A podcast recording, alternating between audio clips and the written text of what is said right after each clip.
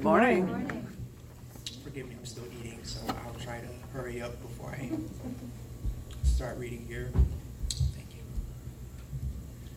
So our scripture comes from Psalm twenty-seven. The Lord is my light and my salvation. Whom should I fear? The Lord is my stronghold of my life. Whom should I dread?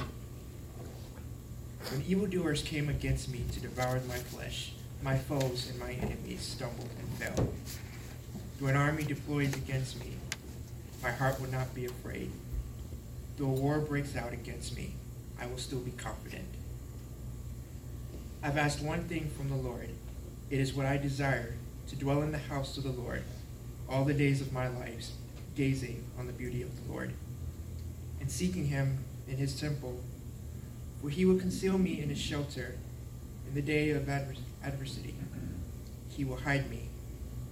Under the cover of his tent, he will set me high on a rock.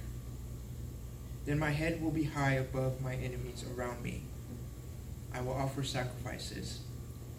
In his tent, with shouts of joy, I will sing and make music to the Lord. Lord, hear my voice when I call. Be gracious to me and answer me. My heart says this about you. Seek his face. Lord, I will seek your face. Do not hide your face from me. Do not turn your servant away in anger. You have been my helper. Do not leave me or abandon me. God of my salvation, even if my father and mother abandon me, the Lord cares for me. Because of my adversaries, show me your way, Lord, and lead me on a level path. Do not give me over to the will of my foes, for false witnesses rise up against me, breathing violence. I am certain that I will see the Lord's goodness in the land of the living. Wait for the Lord. Be strong and let your heart be courageous. Wait for the Lord. Blessed be the word of God. Thanks be to God.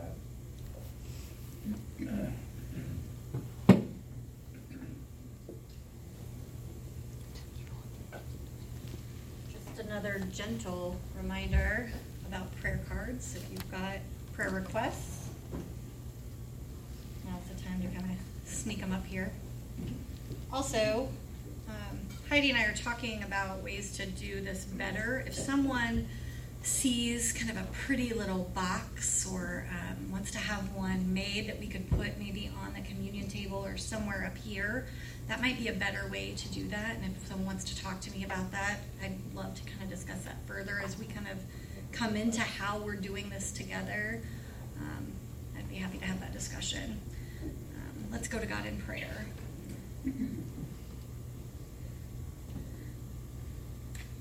God, I begin this sermon as I do every Sunday. Let the words of my mouth and the meditation of our collective hearts be acceptable in your sight, O Lord, our strength and our Redeemer. Amen. Amen. So everyone has their food.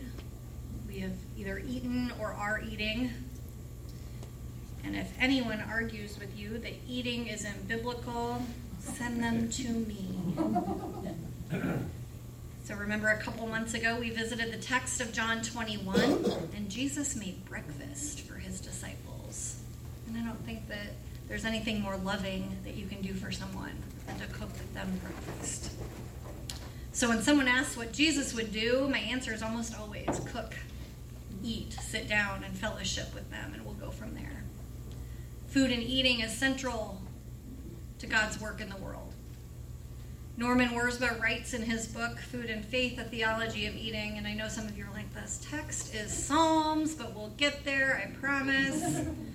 We don't really understand food until we perceive, receive, taste it in terms of its origin, and in the end, God, as the one who provides for, communes with, and ultimately reconciles creation. All of creation is a physical manifestation of God's love made tastable and given for the good of another. As Wirzba says, all of creation exists solely because of the Lord's desire for a world full of delight. So friends, eating together is biblical. Today, as you eat together and love on one another, you are doing the relational work of dining worshipfully with one another and with a God that intended for you to share abundantly. So as you do so, let me dive into the message for today. This morning, some of you may notice that we have de- deviated a bit from the lectionary. It's summer, and we've been spending our time as a congregation in small groups, as a board, and as individuals visioning for us what's next as a church. During the summer months, many pastors do sermon series, and friends, I know you thought it was my first summer here and you might miss out. Nope, nope. Next week we're going to start a summer series on what, you might ask, but the feeding of the multitudes. There are four feeding stories in the Gospels. They differ just a little bit from each other. One differs greatly. But in all seriousness, I think it will be an interesting venture for us to gain some knowledge and determine how engaging the particulars of these gospel stories impacts the life of our congregation. If someone wants to preach one of those, just let me know. I must confess I'm a little apprehensive preaching this text today. I got some pushback on my last time I preached a psalm. And psalms are difficult. They are. Um, but the night that I spent on that blanket in Delta, this psalm came to me. And psalms are kind of an unspoken, forbidden territory for preachers. And yet every single time I have preached a psalm, real work has been done in my own life, in my own heart. Deeper, more meaningful conversations happen around me, and the sermons seem to stick around and do what they do longer than my own words have power. Again, the last time I preached a psalm was in front of you. It was before I was hired, though I was yet to be called as your pastor. During the past couple months, we have been doing some intense visioning work. And I have begun to plant some roots here in Iowa as a pastor, as a voice in the community. And I've been increasing my own devotional work and prayer time to discern what God has in store for me as well. And I have a friend who's a bit more Pentecostal than I am, so we're talking about our current ministry context. And I was looking for scripture to meditate on, and I was stuck in that airport in D C on that blanket. This blanket, if you didn't see it, I'll show it to you.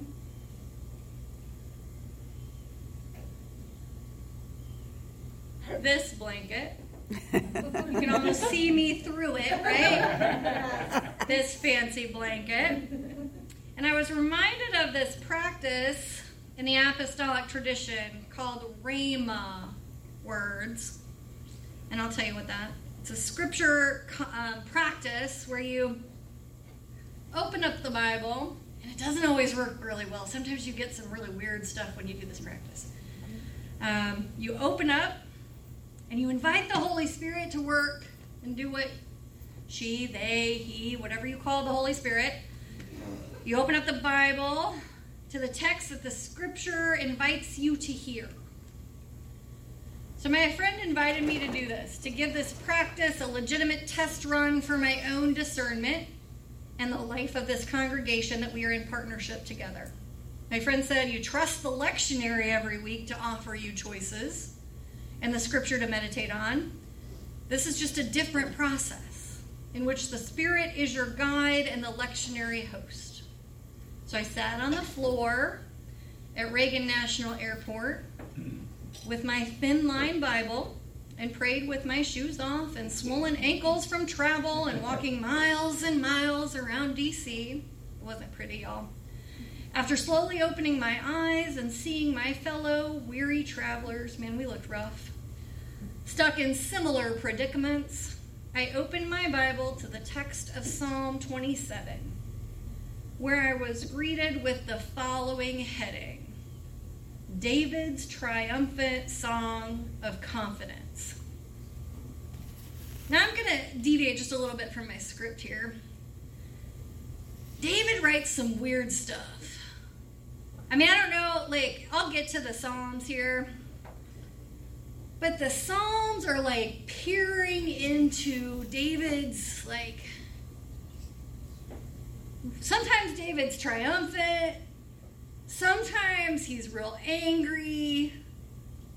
Like, it is, I don't know, it's like if you wrote throughout your day, throughout your weeks, and you're you're talking to God, but you're also talking to your husband and your brother, and like you're mad, you're angry, you're in love with God.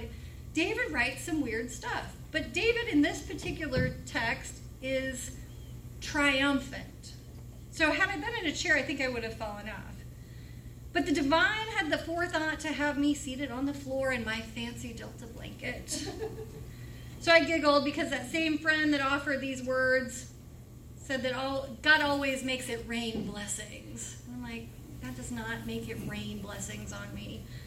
How many of you have heard that? You know, God makes it rain. Right? I see some folks nodding. No, God in my world gives me a gentle mist. And that's okay, because here in Iowa, we don't we don't want a whole lot of rain, right? When we get a whole lot of rain, God makes it flood. So I will take a gentle mist of just enoughness. So God gives me a little blanket of just enoughness in my airport and some headphones that don't work. And that's okay, because I needed quiet time. So the Psalms, for those of you, I'm, here's my history piece. So those of you that like to unplug for a minute and color or do whatever you do. The Psalms, commonly referred to as the Psalms, or the first book of the Ketuvim in the Jewish text, or the Hebrew text, or the third section of the Hebrew Bible, or the book of the Christian Old Testament. The title is derived from the Greek translation. I have it in Greek here, but it's called the Psalmoi, meaning the instrumental music. And by extension, the words accompanying the music. So they're sung, right? They're songs. So David is singing this text to God. It's like this, don't leave me. It's like this beloved. It's very interesting, especially when he's mad. I'm wondering how he's like singing this when he's angry. Um, the book's in the anthology of individual songs or psalms with one hundred fifty in the Jewish and Western Christian traditions and even more in the Eastern Christian traditions. So these are kind of redacted for us. So a great deal are attributed to the name of David, but his authorship is not universally accepted by scholars. So for today, we're just going to accept that David wrote this, right? We're just going to assume that this is David's. It says, we're not going to argue about that. Um, we're going to also think that it's this shepherd king's um, David, right? We're just going to kind of not argue that. He was a shepherd, then he became a king, and then he was lost, and then he became kind of triumphant. We're just not going to, we're going to assume that all that's where we came to here. So this biblical scholar, Walter Brueggemann, talks about, and this is what I want you to understand about preaching from the Psalms and why we don't do it all the time as pastors, because Psalms are sticky. Um, but Walter Brueggemann writes, it's not easy or obvious or usual among us, and us he's talking about preachers and pastors, to preach from the Psalms. They're treated like forbidden territory for many preachers. In addition to the breathtakingly wide variation of use, sometimes elusive and poetic imagery, they have a recurring adversarial tone or divisiveness. Perhaps the major hindrance to preaching them is the fact that, with few exceptions, the Psalms are human speech and emotive, and they don't claim to be anything else. Now, I'm not a biblical scholar. I have enough biblical knowledge to be dangerous up here. I do spend a whole lot of time with my Bible and other Bibles and various translations. So I'm going to affirm Brueggemann, who is a biblical scholar. But I'm going to take it a step further, particularly regarding the Psalms that are widely credited to David. They read like a diary.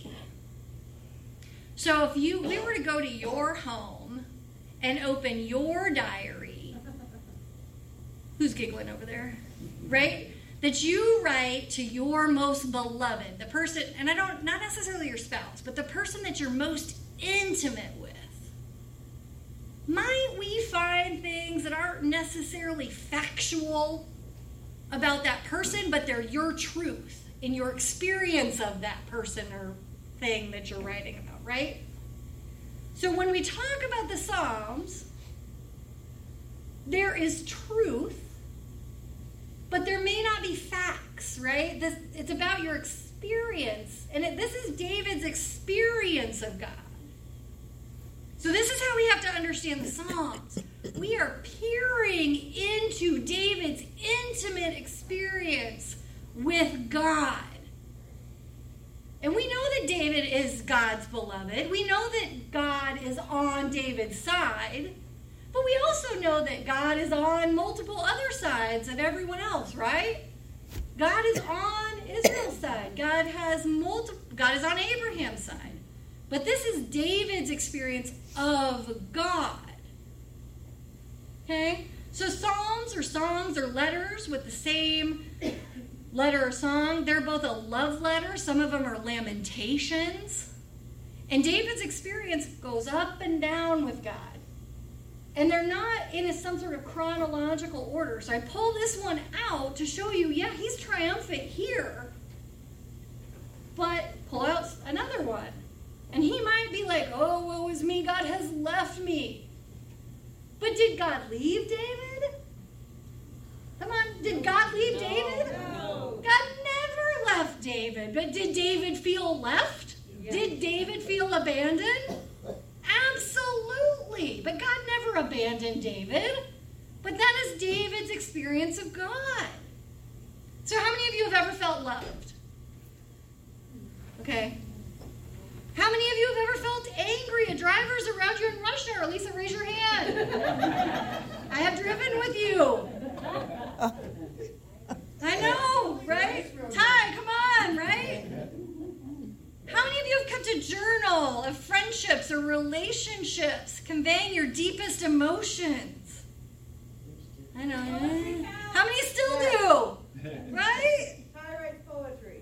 Right. How many of you, if I looked at that, would say, oh my gosh, you hate that person? Or, or maybe not, don't like them so much. And then maybe I see you out to lunch with that person. And I'm like, well, that, is that true that you hate that person? Probably not, right? So when we're reading the Psalms, we have to take all of this into account. And we have to know that David loves God. And that God loves David. And that this is an intuitive and emotional account of a deeply loving relationship between both God and David. So that's what David seems to be doing with the Psalms. He's either highly favored and extolling God with all of his gratitude and love and gifts, and he's falling all over God and doing these beautiful things, or he is writing this song, and I don't know who's... The only person I think of, like Fiona Apple and Avril, Avril Lavigne, I don't know, have you, I, Ty, Ty pops their head up, right? They write these songs, right, when they're mad at their person. Oh, yeah, right? They write these songs, and they're mad at their people. And David wrote these songs, and he's mad at his God. But God didn't do, God didn't send the flood. God didn't send, God didn't make David do the things that David did. David did what David did. Yeah. And he's mad at God for the things that David did. You know? So now let's talk about David a little bit here. And I know, I'm sure somebody back there is going to be like, oh, David's great. And that's fine. I'm not going to take that away from you. David's great. But I'm going to talk about David a little bit. So you can zone out if you think David's great. So the title, you know, in twenty-seven is the triumphant song. So David's confident, right? David is triumphant. And he's sharing these things as he sings, and he's begging God to remember him because he knows that before God cast him off when these bad things happen. That's David's truth, and that's fine. We know, we know, we kind of think maybe not. So I don't think that David's fears are about God because David knows that he's favored by God. Does anybody maybe know what David might be fearing? Punishment.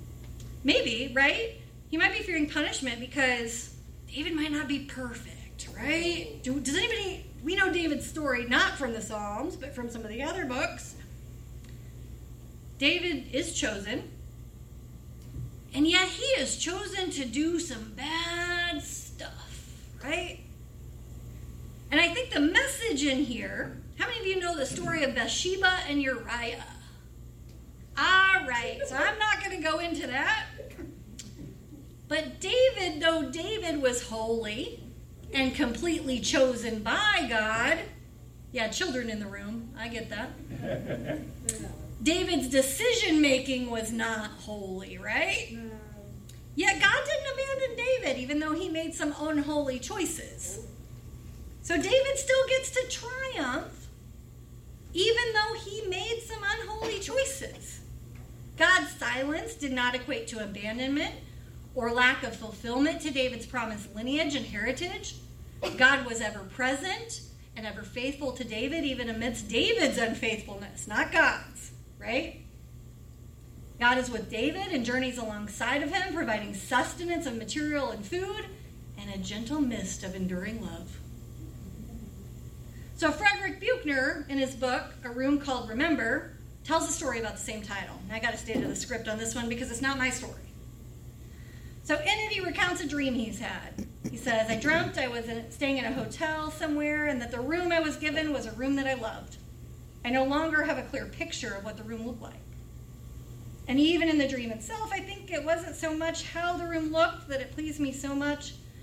It was the way it made me feel. It was a room where I felt happy and at peace, where everything seemed the way it should be and everything about myself seemed the way it should be. Then as the dream went on, I wandered off to other places and did other things. And finally, after many adventures, ended up back at the same hotel, only this time I was given a different room. And I didn't feel comfortable at all. It seemed dark and cramped, and I felt dark and cramped in it. So I made my way down to the man at the desk and told him my, pro- uh, my problem. In my earlier visit, I had this marvelous room, which was just right in every way. I kept explaining, the trouble is I can't remember what the room was, and I didn't know the number, didn't know how to find it and how to ask for it. The clerk was very understanding. He said he knew exactly the room I meant, and I just had to ask for it. All I had to do was ask for it by name. So then, of course, I asked him what the name was. He said he would be happy to tell me, he said, and then he just told me. The name of the room, he said, was Remember. Remember, he said. The name of the room I wanted was Remember. That was what woke me. It shocked me awake, and then the shock of it, the dazzling expectation and unexpectedness, it's vivid to me still. I knew it was a good dream. I felt that in some unfortunate, unfathomable way, it was still a true dream. I think we have to remember that not all triumphs, and it's not all laments. The love affair we have to go, go with God is about forgetting us. We forget about these psalms and sacred texts are for Jewish and Muslim siblings as well. They connect to us through the tapestry of faith, rich in heritage and tradition. With God, it's remembering that God has us. With Frederick talking about this room, it's about remembering. It's remembering that we can go to God in that room that God has with us. The room is called Remember. Remember that space. Remember it's not all, when you're in a bad place, you have good places. When you're in the good place, you have to remember, oh, I did some bad stuff. It's just about context, right? We have to remember that if God is on David's side, God universally wants all of creation to be able to write a song of triumph and celebration. And the truest and most holy contemporary psalm would be one where all are able to thrive and experience shalom or flourishing, which is where I feel that our experience of open communion or the Eucharist allows for the fullness of God and the understanding of kingdom building to happen here on earth as it is in heaven. Okay, friends, I wonder how you might find deeper meaning by remembering the fullness of God's plan for your life. What does your remember room look like? How are you when you find that dark, uncomfortable space and you're like, this isn't it. This isn't God. What does your remember room look like? And that doesn't mean God doesn't take you to uncomfortable spaces. There's something to learn from those uncomfortable spaces, right? I think mine looks a whole lot like a table or a farm rich with color and humanity and creation. That's when my triumphant song of celebration will come into its fullness. But David's song of triumph, we should all be able to experience that. All of creation, all of our siblings should be able to experience that. The earth should be able to experience its fullness. Not just the Davids of the world. Not just those of us in this room. All of us. should be able to experience that somehow. And for me, that is what God wants for us all. Amen. Amen.